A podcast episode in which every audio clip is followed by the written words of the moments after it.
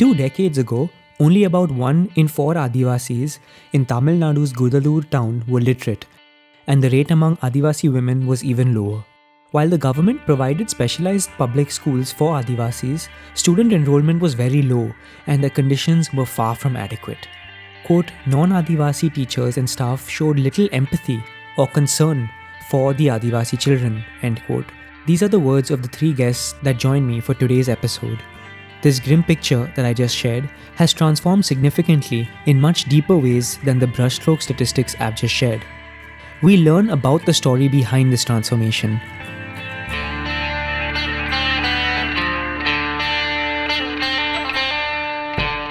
Welcome to Research Radio.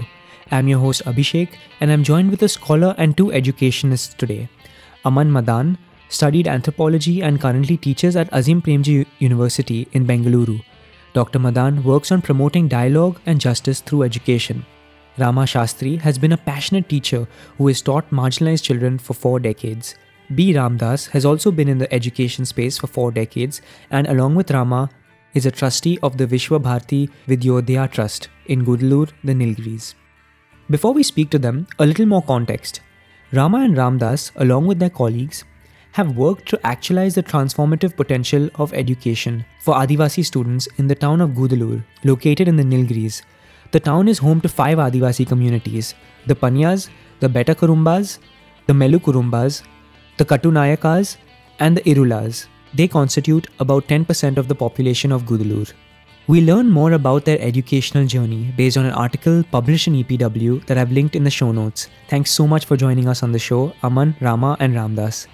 Yes, yes. we are thank also excited. Yes. yeah, thank you for inviting us. So, could we start by understanding the historical context of the communities that you work with and perhaps uh, describe what Gudalur is like? So, in mid 80s, uh, when Accord, uh, the organization first started to work in this vicinity, more than half the population were in bondage. That's Ramdas. And the others were living on the uh, edge of, of the Mudumalai Tiger Reserve or inside the Tiger Reserve or in the middle of estates but unconnected with the large estates. So, you have the Birlas, you have Hindustan Lever, all of them are owning thousands of acres of land over here so in the middle of these, you have small pockets of these tribals living and completely unconnected with the life on the estate. So actually, uh, for all practical purposes, most of the, the tribals here were hunter-gatherers up until two generations back. When the Forest Acts came into being, they suddenly found that they could neither enter the forest nor did they have any place to go outside the forest because the, the rest of it has been occupied by the large estates, by migrants from uh, Kerala, and migrants from Sri Lanka. So all these people had occupied all the land over there, leaving them practically no space to go. And it is in this context that the land rights movement begins. So they had become encroachers in their own lands, you know. So the question of getting back some land from the forest department, from the estates, from landowners, and in some places when the, even at, at the time of the British, some of these tribals had been given, you know, half an acre, one acre of land, they had titles, but they didn't know what it meant. So they had given these papers to the landowners to for safekeeping. So all that land had been taken away from them. So the land rights movement was started essentially to redeem all this land. Eh, it was started by colleagues of mine, Stan Thekaekara and Mari, along with a, a tribal group. And they went from village to village and slowly mobilized the community to come together to get back land. So the question was very simple just get back the land and cultivate it. Now we have managed to get back as much as around 1,500 acres of land in bits and pieces. So much so, you know, every family has anything from quarter of an acre to two acres at the most. So across the whole uh, Gudalur and uh, block, we have bits and pieces of land all over, but people have learned to cultivate and so we moved from hunter-gatherers to cultivators in this short period of time. So this is the background in which the whole movement takes place. I also want to add that there are some 300 odd, 320 odd villages situated in a 50 kilometer radius. They're not very close by, so they're all dispersed. If you look at a map, they're all along the edge of the forest and quite far apart. That's Rama. Access to these villages is not easy. Very few are along motorable roads. So any child, for instance, for example, coming to school will have to walk anywhere from two to five kilometers to a motorable road and then take a transport to school.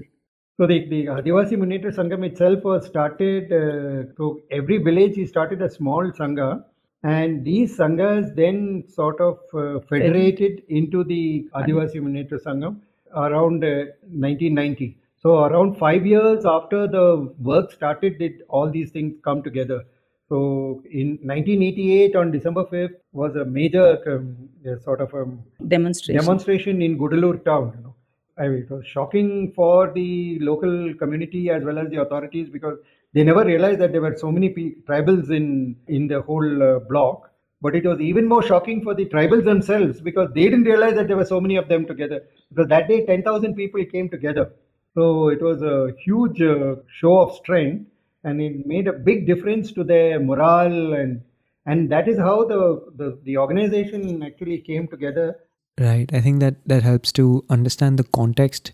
So your work talks about the need for political education that includes information about systems of domination and is different from apolitical approaches that's taken by large NGOs and the government.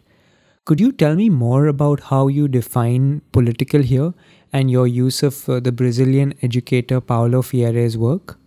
See, uh, this rests upon the idea that social life actually is made out of many different interests, many different points of view, many different social locations. That's Aman. And there may take place a tug of war, a political struggle, you know, often between them. Not all the time, but often. You know. Now, in the work of many NGOs and in the activities of the government, often uh, there is an attempt to gloss over this. Not always, but often. So now, such a presentation of what is actually a conflicted situation as being a non-conflicted, consensual situation, this can be unfair. And especially this can be unfair for the weak. Because they begin to believe that the the point of view of the powerful is correct, and that is the point of view they should also take.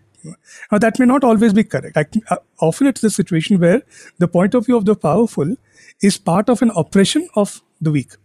So by accepting that point of view, they are actually reproducing that oppression now. Now, so this kind of way of thinking about power you know, and of uh, different standpoints, different social locations, are possible conflicts. Now, that is what informs this way of thinking about politics and the political. Now, um, this way of thinking will say that different cultures um, uh, or even social relationships, social structures, they may be involved in acts of domination and also in acts of struggles against domination. Now, uh, this does not mean that there can be no agreement. Often and very often we find uh, we can agree on fair grounds on things, but that means identifying also situations where our understanding of what is fair may be distorted by ideologies, may be distorted by social interests, social locations. Now, to be able to see that, it means first of all, we need to step away from the dominant cultures and dominant ideologies which shape our, our understanding of things. Now, uh, Paulo Freire's work is a very important milestone towards this in the field of education. How do you move away from, how do you begin to move away from uh, cultures, ways of looking at schooling, ways of looking at education, which are basically the ways which are convenient to the most powerful social classes, to the most powerful genders, to the most powerful communities. And we find that education is very strongly influenced by their point of views.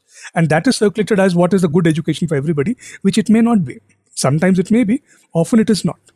So Paulo Freire, among others, he says that one of the first conditions of an education that will empower the weak is help them to understand this conflicted nature of school education and of knowledge hmm, and of culture. So this this sense of, of politics, being able to see school education, the world around us, uh, our existence as as a point where there are many struggles taking place and becoming aware of how what we are told may actually be convenient to somebody and may not be immediately useful or, or important for me.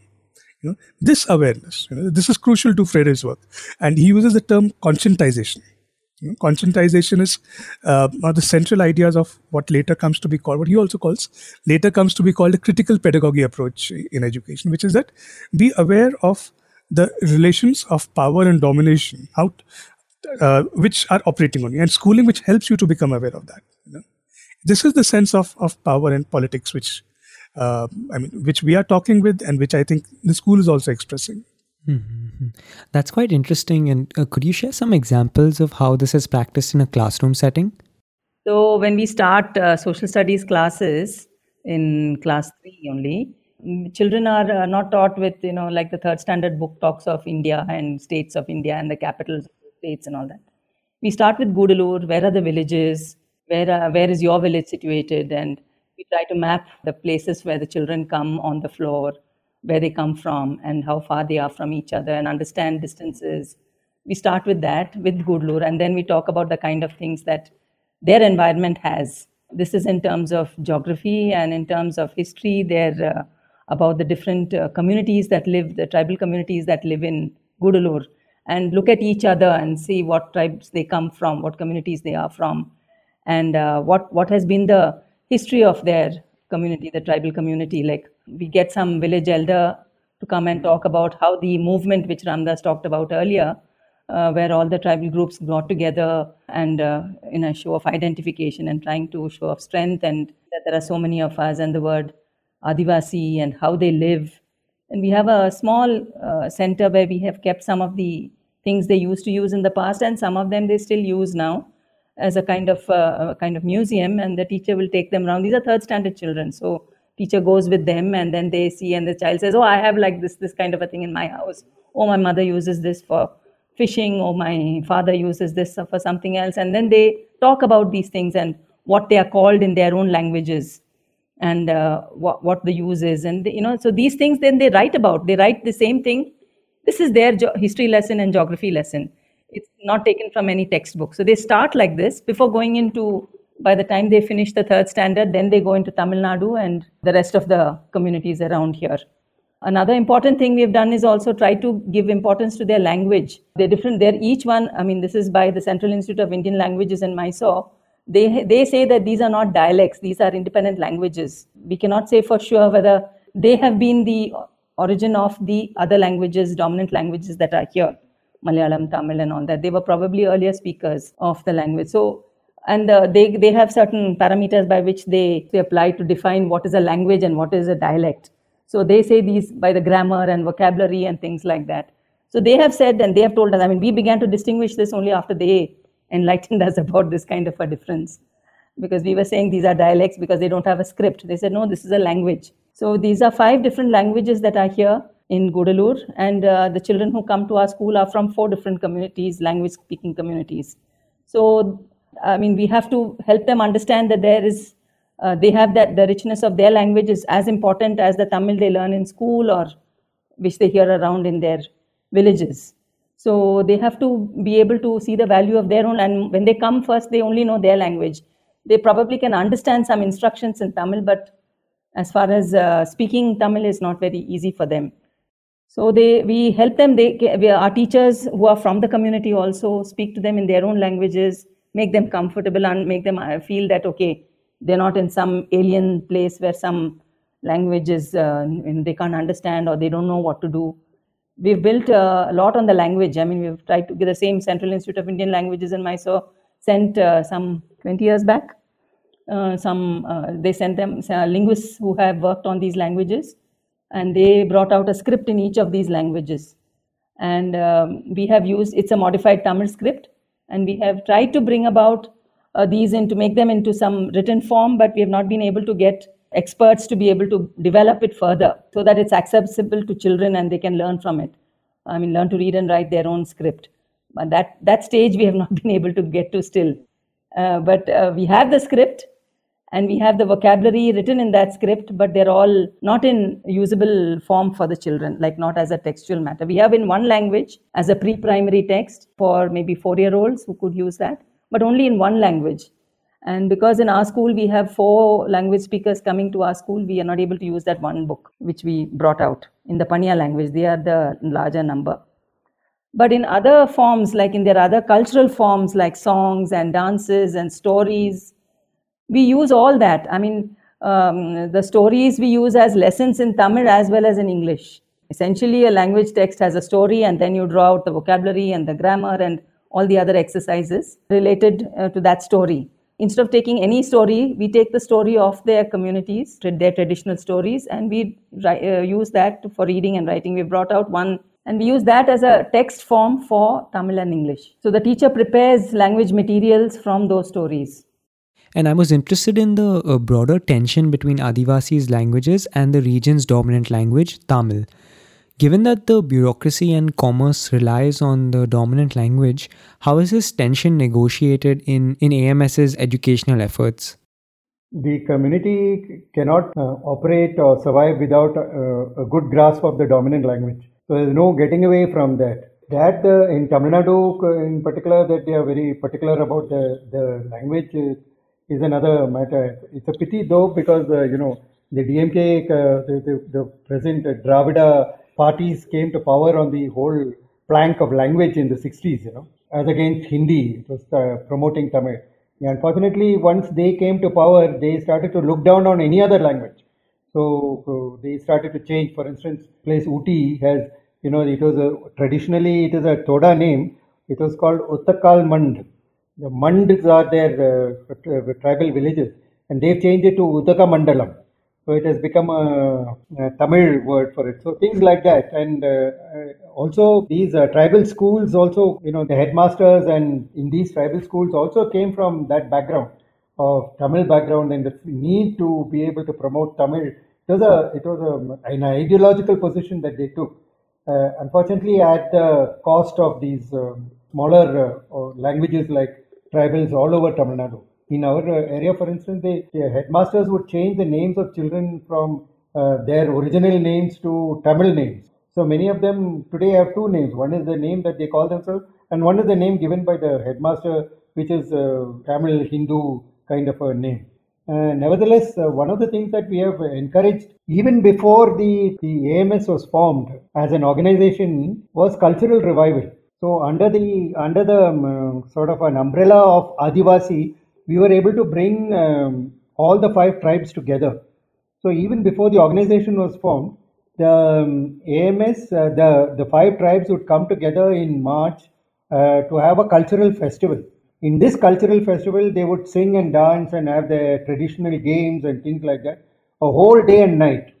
So it was the first time that you know they, they're not dancing for somebody else or doing something for someone else, but for themselves. And with that, the the revival of sing of their own uh, uh, rituals, their language, their, everything started to slowly.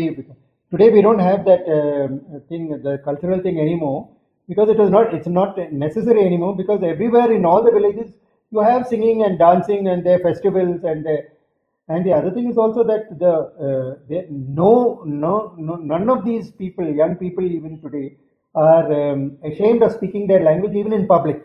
You'll even find a lot of non-tribal speaking tribal languages. Mm-hmm, mm-hmm.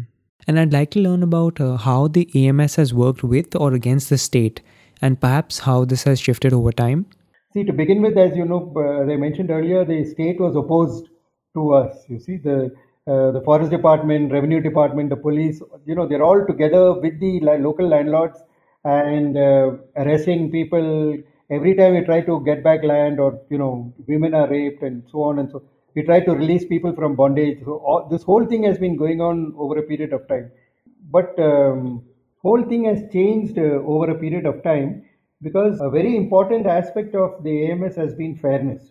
Let's say a tribal uh, person um, stole something from from one of the estates or uh, took pepper or coffee or something. While we would provide the person with uh, legal assistance, a lawyer or whatever it is, we the, as an organization we never supported the person. You see, a wrong was a wrong, you know. So this idea that you know that we uh, very clear that uh, we would take up only issues that pertain to the whole community and what is just and right is a message that has gone across to the revenue department, to the police department, forest department, all of them over a period of time. You know, we wouldn't just take up uh, like any trade union, take up any kind of issues at any time just to keep things going. I think this is, um, you know, for instance, there was a there's a particular estate uh, here which has been completely opposed to uh, the Adivasi community, which lives right in the middle of the estate, and these people have been struggling to get a road access to the to their now, at one point, what happened is that uh, a local political party, along with some other smaller uh, landlords in that vicinity and uh, a few of the tribals, made it into a big issue of the political party against the estate. And finally, what happened was that uh, there was some uh, violence and things took place. So when the um, when the whole thing came to the uh, to the collector's office and matter was the, both the estate and the police, their whole argument was, you see, the AMS was not involved. The AMS has not asked for this, and the AMS is not supporting this. The AMS is not supporting this, so which means that this is an unjust claim. so for you know, suddenly uh, the AMS became the arbiter of the whole matter. You know, so what was the role of the AMS here was very clear that we would never take up. So much so today, the the police will not file or the forest department will not file a case against any tribal without checking with the AMS first. If the AMS uh, um, local office says yes, you go ahead and do it because this fellow should not have done this, then they would file a case. So the whole power balance now is uh, changed. Uh, uh, and today the even to issue community yeah, certificates. So, uh, if the um, the uh, uh, local um, district office wants to issue community certificates to the Nadivasi, eh, the person has to come to the AMS office, and the the AMS president will give a letter Without that letter, the, the district um, the district collector will not issue a community certificate. He has to vouch that this person is an Adivasi. So this is the state to which we have now arrived. So the no decision about Adivasis is taken without consultation with the AMS today. If a particular piece of land, uh, you know, very often uh, the communist parties would also try to barge in there, or, or one of the local parties would barge in to see whether they can always claim much more than what we are claiming. But as far as the AMS is concerned, if a person wanted only this much of land, then nothing more would be claimed. I think uh, for the AMS people, also the uh, average Adivasi, he also realizes the fact that he has to live uh, his life with these people in the long run. So at that point, he's dependent on them for work, he's dependent on them for his uh, livelihood. So he has to be able to also live along with them. So it's not a question of continuing to be in a state of conflict all the time. So the idea that you can also resolve certain issues and be fair is also something that. Uh, I think some of this fairness also comes from them. I mean, from a kind of perspective they have. I mean, we see that even in games in the block here, there are competitive games going on between different clubs and youth groups and things like that. And uh, there was one kabaddi match a year ago where uh, the uh, youth group from another place, all tribal ch- uh, youth, who took part in that as one team, they came second in the match, but they they were given the prize for fairness. I mean, that is the best fair played game. They were they won that that cup. That was not a a thing that was part of the competition, but fact that the judge reported that they played a very fair game in all the groups that they competed against, in all the matches they played. The sense of fair play was very very strongly noticeable. So I'm saying it's, it's something that is there which is very strong in them. I don't know whether we have. It's not a thing of us inculcating anything in them. Also, where the uh, they went to Chennai to play. Yeah. girls went to Chennai to play a football match, and and they beat another team. And when those girls started crying, all these girls also started to cry over there, you know, because they went and hugged them and, you know, felt so bad that the. They said, You can take our cup, yeah, we'll give it to you, don't cry, you know, and they also cried with them. There's no sense of competition in this. Yeah. The idea is to commune these are things that I think we have learned to inculcate this whole ethos of the Adivasi culture. Right, right. And how is conflict resolution dealt with uh, in a classroom environment? You know, children complain about other children like anywhere else, like they're beating or they're fighting or something. And uh, it's not resolved in the way that we have seen in uh, other practices, like calling those children to the principal's room or talking to them. It's all, it's the way in which the teachers deal with these situations that uh, builds a connection with the teacher and the student, the, the teachers, all the teachers and the students together. They, the whole, all the children bring up the issue in front of everyone else, and the teachers also respond, the children respond. There is a nice uh, way of resolving that issue without having to get into very vehement and uh, you know uh, way of uh, shouting and scolding at someone or punishing someone. Almost uh, you know against hierarchy. Yes that also. That's very that's a very important thing. Sometimes they children also say what they don't like about what the teacher said. And that's you know it, it happens in the course of conversation and the teacher also has to admit to that that that was not right you know when we deal with communities like this you know their dignity is a very important uh, aspect and this is something that we need to build into the child right from the very, very early age, because constantly this is something that is being uh, chopped away at a very early age.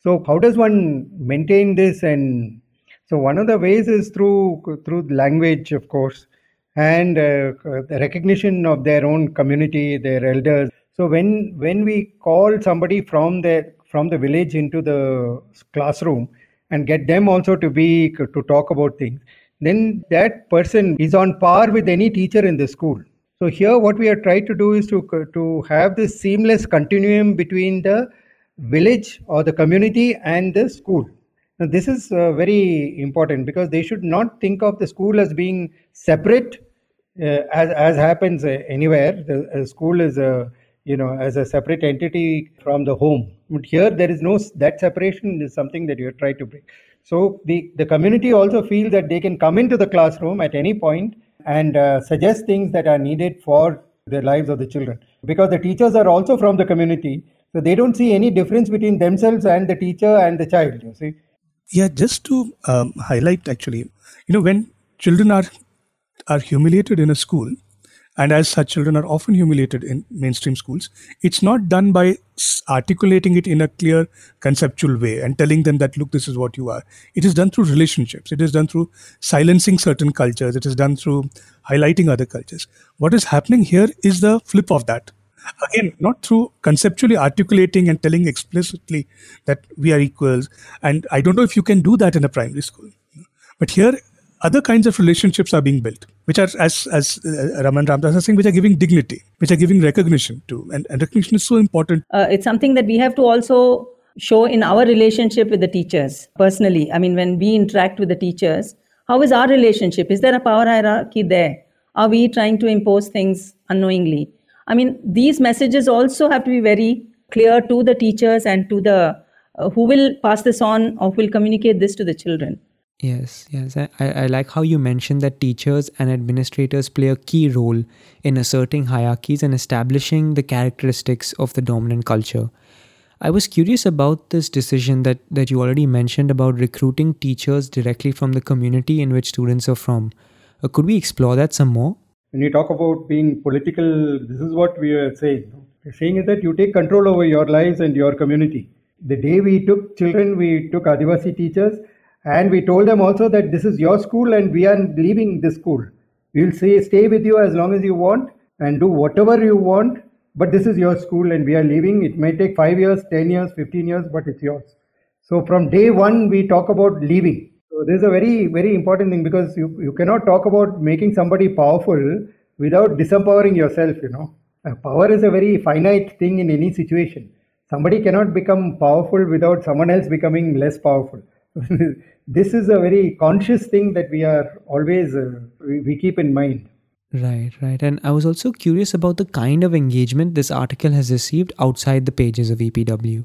Uh, there's a very important uh, lesson that we we learned from it. You know? The important lesson was that uh, while we were much um, you know taken up with the whole the fact that the AMS was able to do what it did, we also realized that somewhere in the it was only after the article that we realized the limitation of it also that we could take uh, we could take the child up to the threshold of the school but we couldn't do anything inside the classroom you see the movement can can go up to the uh, right up to the threshold of a classroom but it can't do anything inside that calls for a completely different uh, strategy and this learning itself was a very important eye opener for us among the two kinds of problems that we have today in academics, we have several kinds, but two is one is that on the one hand, there will be a large number of people who are willing to critique but are unwilling to try to build anything. And that's the history of academics, which has created such a situation. Because we aren't connected to communities, we aren't connected to movements, so we aren't connected to uh, uh, institution building. This takes us into a situation where we are willing to critique, but we are unwilling to improve upon things. That's one dynamics. The other dynamics is that when we do try to work with things and we are very unwilling to question those institutions and which is uh, connected with the rise of the ngo culture and uh, uh, academics being researchers uh, directly with ngos there again the problem is that they don't usually set out to question the basics of that which is part of the politics of knowledge. So there's a politics of knowledge in the first thing which I talked about. There's a politics of knowledge in the second also that too often we find NGOs in, in today's times are being controlled very strongly by funders and discouraged from any fundamental questioning. So you improve a little bit of this government school, do something that government school, but why? What are the, the deeper social conflicts which are shaping this situation? There's a there's shying away from that, and we, I'm finding academics are being sucked into that also. You know? Like for instance, to say that I will improve uh, a government school without asking what that improvement is. You know, so getting better marks is an improvement without doing, for example, the kind of questioning which AMS does that at the end of getting marks, if a child is sucked away from the community and only begins to work for those who are part of the manipulation of the community, then that's not what we want from the schooling. Uh, this kind of questioning, most NGOs working in education are, are reluctant to do because that gets them into trouble with funders also. Partly. Second, of course, is that um, there's a dyna- there's a dynamics within academics which does not help us to think of this systemically or to think of it systemically with an alternative vision in mind very often I find academics who do things systemically, they stop with saying, oh, this is wrong. And they say, oh, this is just reproducing inequality. All right, so we don't want to reproduce inequality, but so what do you want to build? Yes, agreed. Uh, perhaps we won't get a chance to cover this part in, in, in as much depth as it deserves, but, but I wanted to learn more about uh, how COVID uh, 19 and governmental rules have affected student learning. That has become a big challenge for us now we tried to get in touch with the class 5 students. Of them only 3 of them had smartphones and uh, but even if they had it they couldn't access many of the things because they couldn't get internet. So because the villages are very distant. So it's very difficult now. So we have to now find ways of reaching out to them where they can come to an area where they can get internet at a time when they can get it because you cannot have it at i know some schools they have classes at uh, 8 o'clock and 9 o'clock in the night and things like that but that is not possible for us because they cannot come to any one place at, at that point of at that time in the night. So we are trying to do things only through whatsapp but uh, even that is very limited. Uh, the teachers were saying that another problem they're facing very they try to put up some you know audios and videos and whatsapp and get the children to look at it and put some worksheets along with that and they try to do complete those worksheets and send it back to the teachers. So some children are doing that, but a very small number, maybe about 20% of the children you can say are able to do that, not more. But even for those 20% of the children, the teachers say our biggest problem is and the challenge in correction. Uh, there are, for small children, especially class 4, 5 and all that, uh, with things like reading or with things like writing, you have to correct then and there. You can't correct it two days later and send it back to them saying this was your mistake. It doesn't register with children. So really, it's uh, a question mark. We we met once after the lockdown was relaxed for two days and uh, had a discussion about these things. We are only we can only say we are trying. We're really struggling. Yeah, that's a grim picture.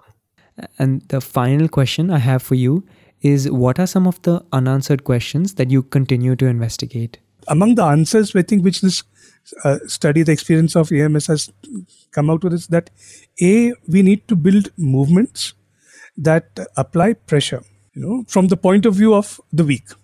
So such pressures can be built primarily from by movements only.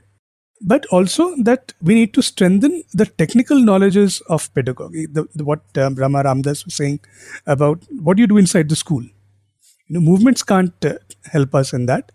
The very fact that we demand better schooling for the weak, which right now powerful groups are not interested in but to demand this is coming from movements, and that's an important thing which we need to, to keep strengthening. But we also need to now invest in building those technical knowledges of how do you teach, what do you do uh, in the classroom. That has to be done. Now, this is what is coming out of this study, but we need a, a bigger picture also. We need a, a more complete picture. What else is called for?